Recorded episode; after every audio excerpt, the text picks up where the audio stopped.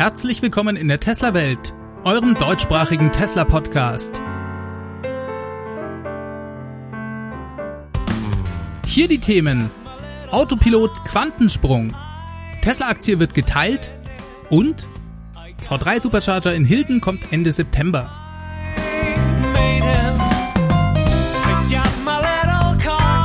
Mein Name ist David und dies ist die Folge 130.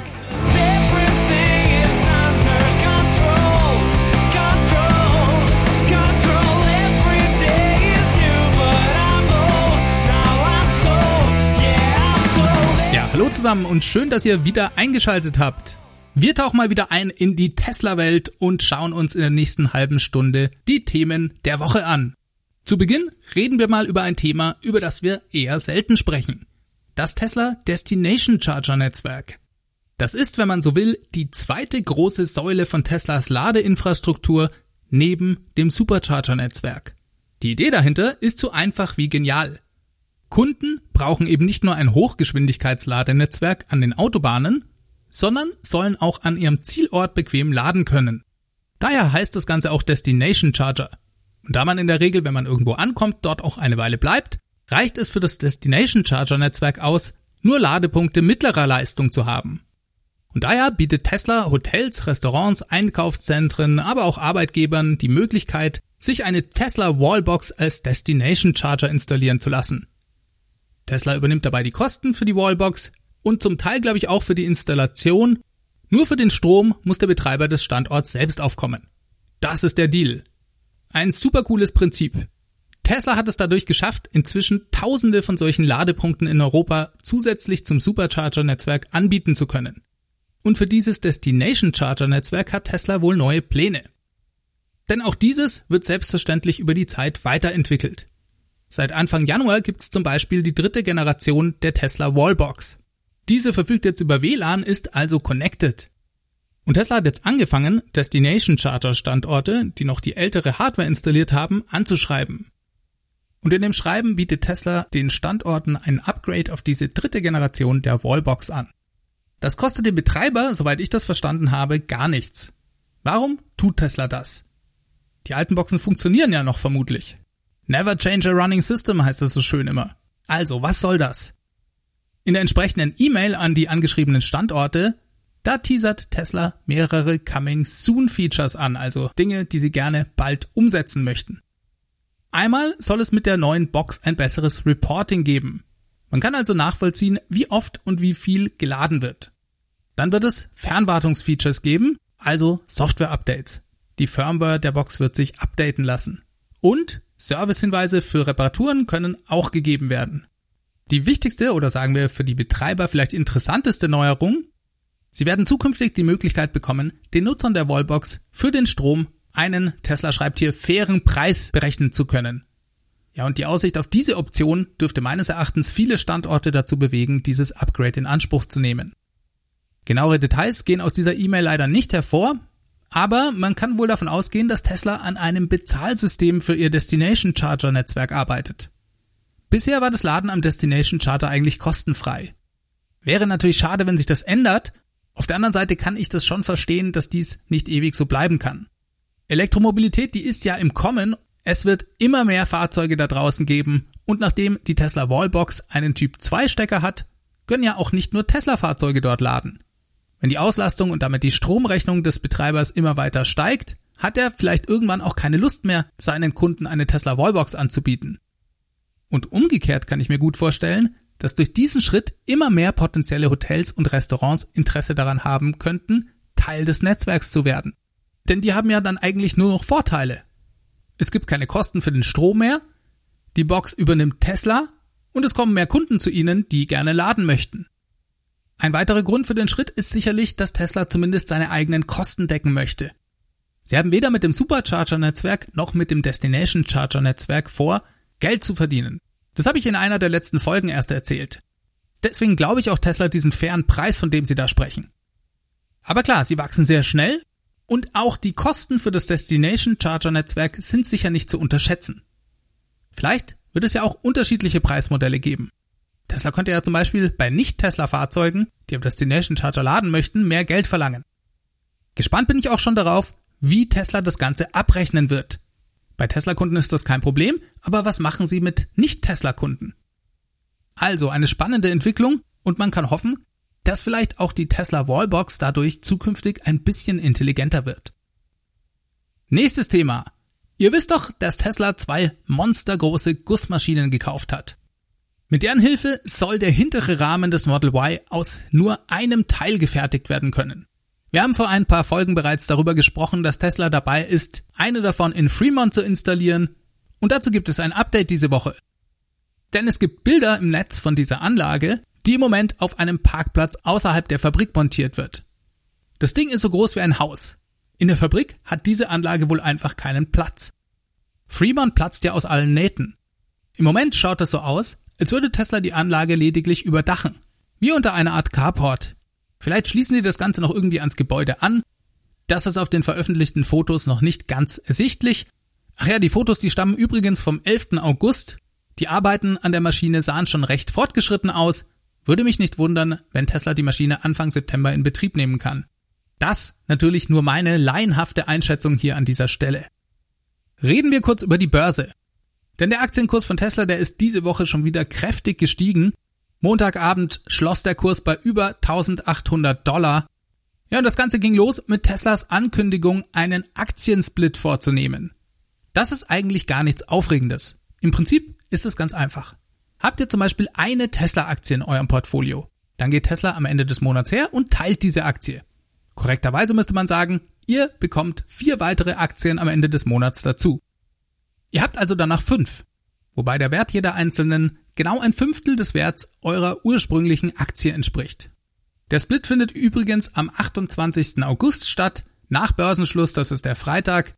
Wenn ihr also Freitag, den 28. August, eine Aktie in eurem Portfolio habt, und der Wert liegt bei Börsenschluss bei 1500 Euro, dann werdet ihr am Montag, den 31. August, in eurem Depot fünf Aktien vorfinden, die den Wert von 300 Euro haben. Ihr gewinnt oder verliert also gar nichts dabei. Der Wert eures Depots und auch der Marktwert von Tesla bleiben genau gleich. Dass dies irgendwann kommen würde, darüber wird schon eine Weile spekuliert. Das liegt einfach an dem hohen Preis der Tesla-Aktie. Die Idee dahinter ist, dass dieser hohe Preis für manche Leute ein Hindernis darstellen könnte, um Tesla überhaupt zu handeln. Dem will Tesla hier entgegenwirken. Die Einstiegshürde soll dadurch gesenkt werden. Und seit dieser Ankündigung, das war glaube ich letzten Dienstag nach Börsenschluss, ist die Tesla-Aktie dann eigentlich nur noch gestiegen. Schon ein bisschen überraschend, denn auch wenn durch den niedrigeren Aktienpreis vielleicht mehr Leute kaufen können, darf man sich schon die Frage stellen, ob das wirklich 20, 30 Prozent Wertsteigerung rechtfertigt. Sicherlich nicht alleine, denn es gab diese Woche eben auch noch ein paar andere positive Neuigkeiten, die das Ganze vielleicht zusätzlich beflügelt haben könnten. Und dann kommt auch noch die allgemeine Aufregung vor dem Battery Day hinzu. Ich bin mir sicher, das spielt auch eine Rolle. Ja, ich habe es gerade erwähnt, es gab positive News diese Woche.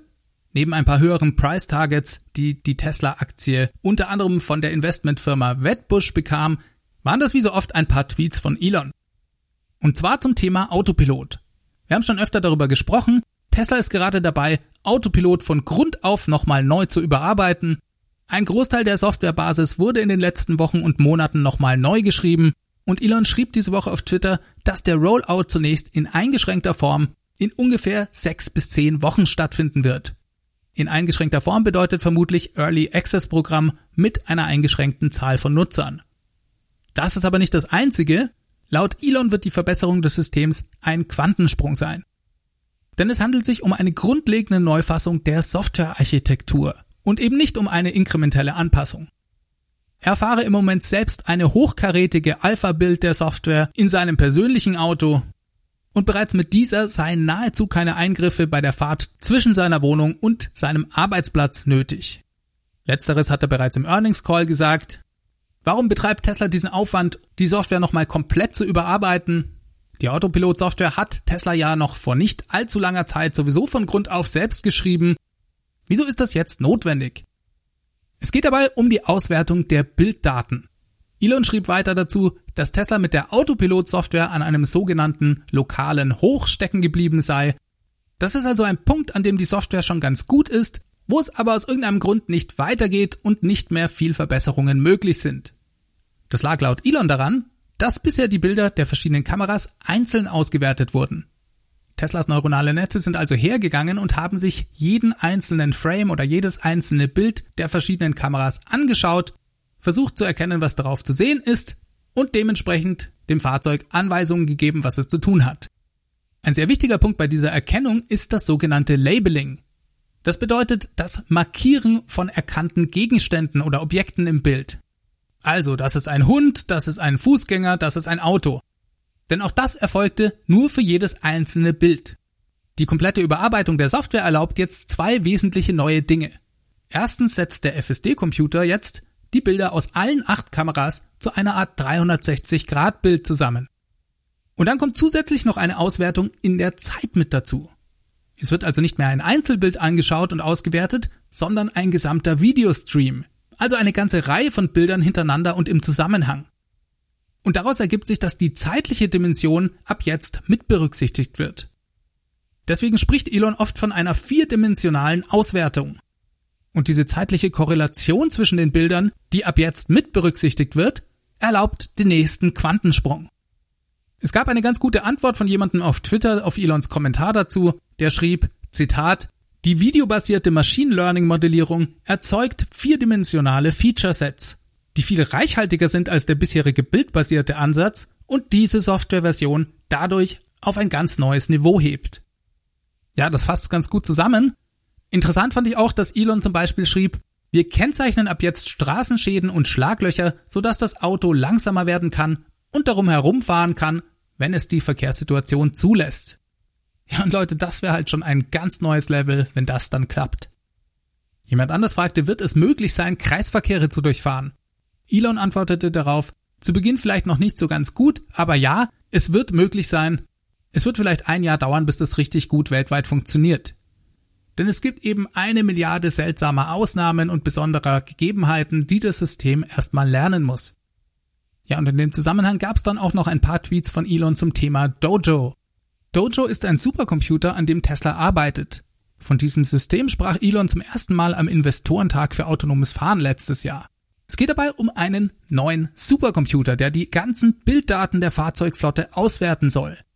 Also viel ist darüber leider noch nicht bekannt. Es geht dabei aber darum, die Trainingsgeschwindigkeit zu erhöhen, mit der Autopilot lernt. Außerdem soll das Lernen automatisiert werden, also in einer Art Selbstüberwachung stattfinden. Denn wenn es um das Labeling, also die Markierung der erkannten Objekte in einem Video geht, da muss oft noch von Hand viel nachgearbeitet werden. Ziel ist es, dass das System lernt, sich selber zu verbessern. Elon schrieb, Dojo ist immer noch dabei gebaut zu werden. Vielleicht haben wir eine Version 1.0 in ungefähr einem Jahr. Es gäbe noch sehr viel zu tun. Technisch hatte Tesla Dojo in einer Simulation laufen, in der die FPGAs, das sind sogenannte Field Programmable Gate Arrays, das ist jetzt eher was für die Supercomputing Freaks unter euch, bei einer Kapazität von 0,01% laufen. Dojo werde aber ein echter Supercomputer. Elon hatte noch einen kleinen Hinweis auf die Rechenkapazität des Dojo-Computers angegeben. Er schrieb von einem echten Exaflop an Fließkomma-Operationen pro Sekunde. Ein Exaflop, das sind also 1000 Petaflops. Die IT-Fans und Supercomputing-Nerds unter euch können damit sicher was anfangen. Für den Rest der Welt sei gesagt, es ist verdammt viele Rechenpower. Damit wäre Tesla ganz vorne mit dabei, denn ein Exaflop an Fließkommarechenoperationen pro Sekunde hat meines Wissens bisher noch keiner der anderen Chiphersteller im Bereich Supercomputing erreichen können. Klingt mal wieder mega spannend. Wir können uns also in den nächsten Wochen und Monaten auf ein massives Update durch den Rewrite der Autopilot-Software freuen. Sechs bis zehn Wochen Elon-Time muss man dazu sagen. Aber bis Ende des Jahres klappt das schon.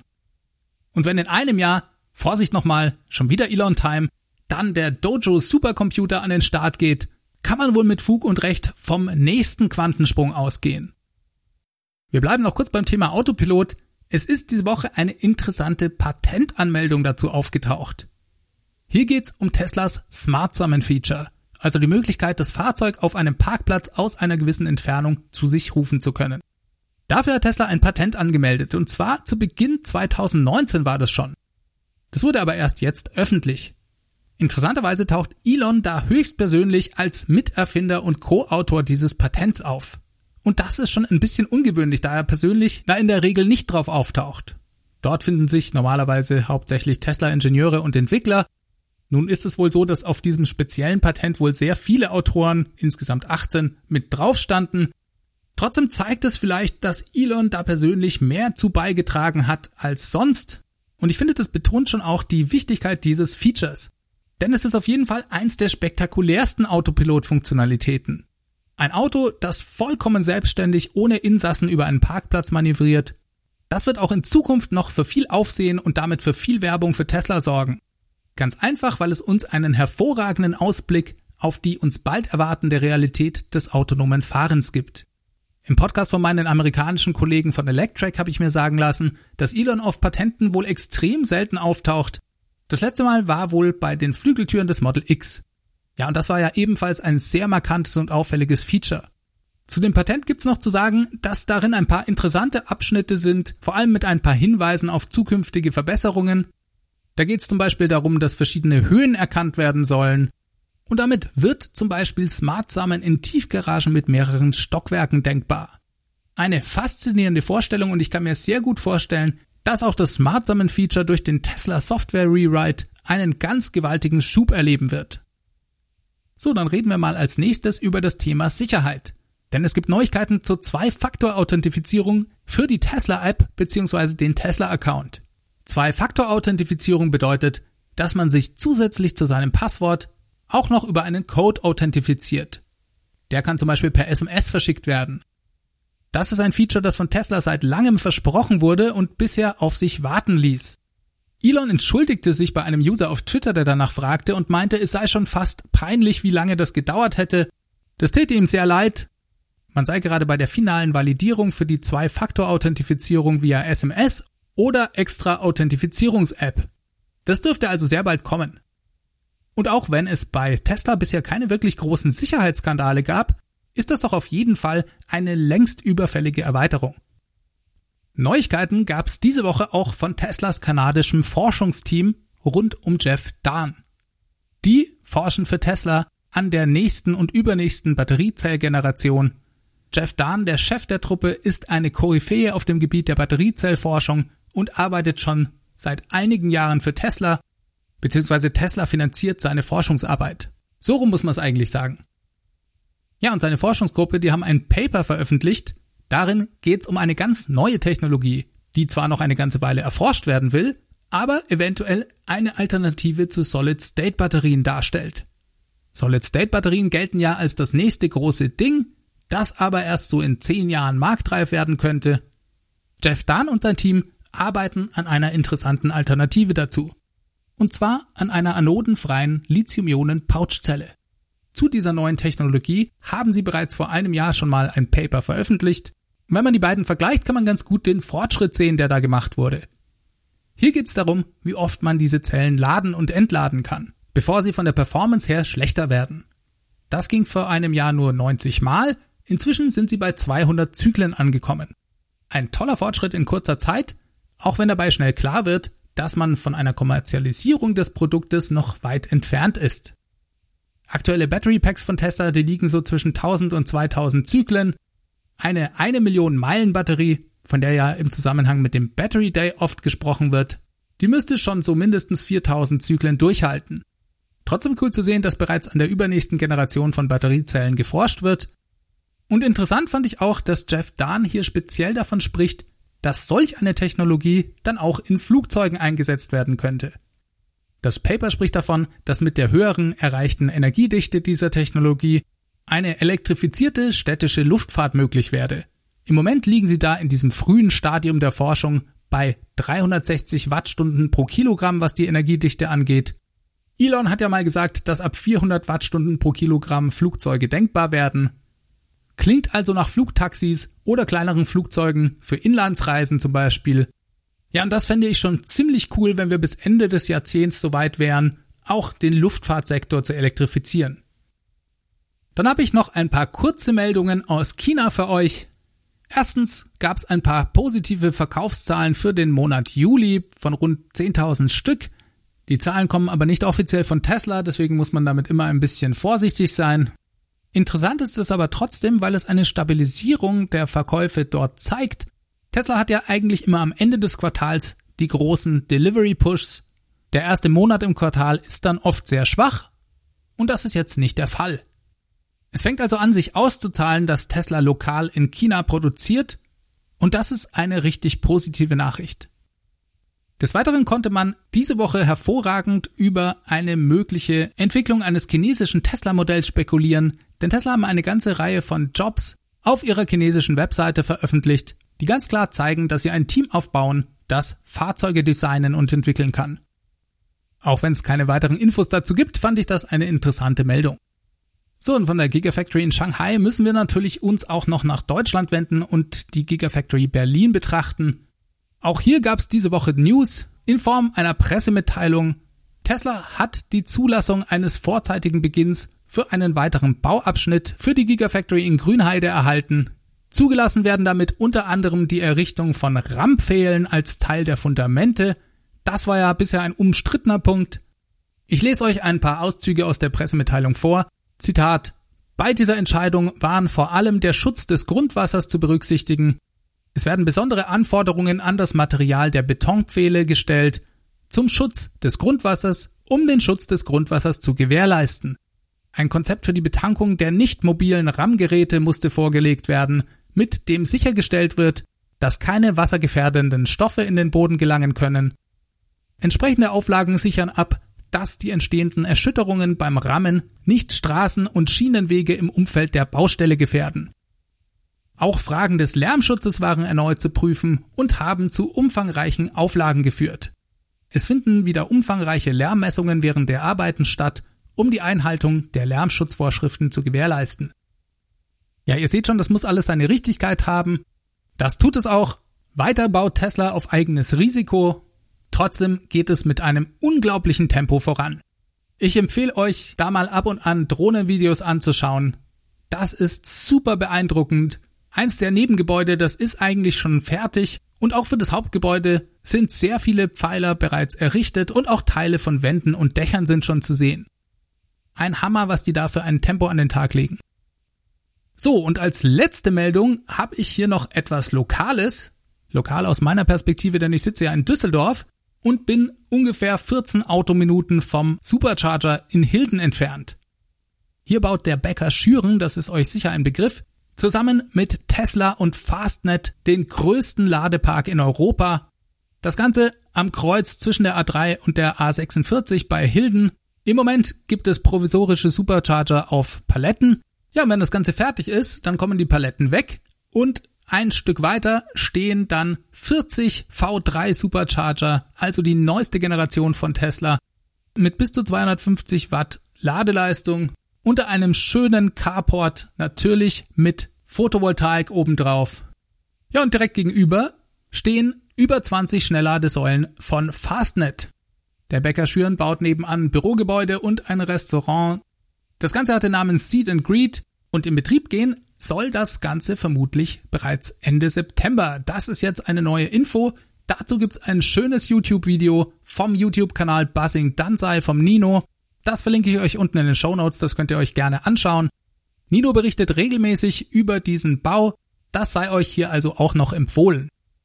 Damit komme ich für diese Woche zum Ende. Diese Folge wurde euch mit freundlicher Unterstützung des Tesla Owners Clubs Helvetia präsentiert. Wenn euch dieser Podcast gefällt, würde ich mich freuen, wenn ihr ihn unterstützt. Ich will mich auch nochmal bei allen herzlich bedanken, die das bereits tun, sei es durch eine Mitgliedschaft auf meiner Crowdfunding-Plattform, die ihr unter www.teslawelt.de findet, oder durch die Benutzung meines Tesla Referral Codes. Der Link dazu ist ts.la slash david 63148. Oder die vielen guten Bewertungen, die ihr mir auf iTunes schreibt, das ist auch super, denn es freut nicht nur mich, sondern die Leute finden diesen Podcast auch einfacher, wenn er gut bewertet ist und wenn Hörer was Positives darüber schreiben. Das geht auch ganz schnell in eurer Podcast-App. Eine gute Möglichkeit, den Podcast zu unterstützen. Des Weiteren habt ihr auch die Möglichkeit, euch an dem Podcast zu beteiligen, entweder per E-Mail an die feedback at teslawelt.de oder ihr ruft die Tesla Welt Hotline an, das ist die 0211 9763 2363. Da könnt ihr mir einfach eine Nachricht hinterlassen, eure Frage oder euren Beitrag aufsprechen. Ich bin großer Fan davon, weil es den Podcast interaktiver macht. Jo, dann bleibt mir euch eine gute Woche zu wünschen. Bleibt bitte alle gesund, passt auf euch auf Wir hören uns nächsten Mittwoch. Macht es ganz gut bis dahin. Ciao, ciao.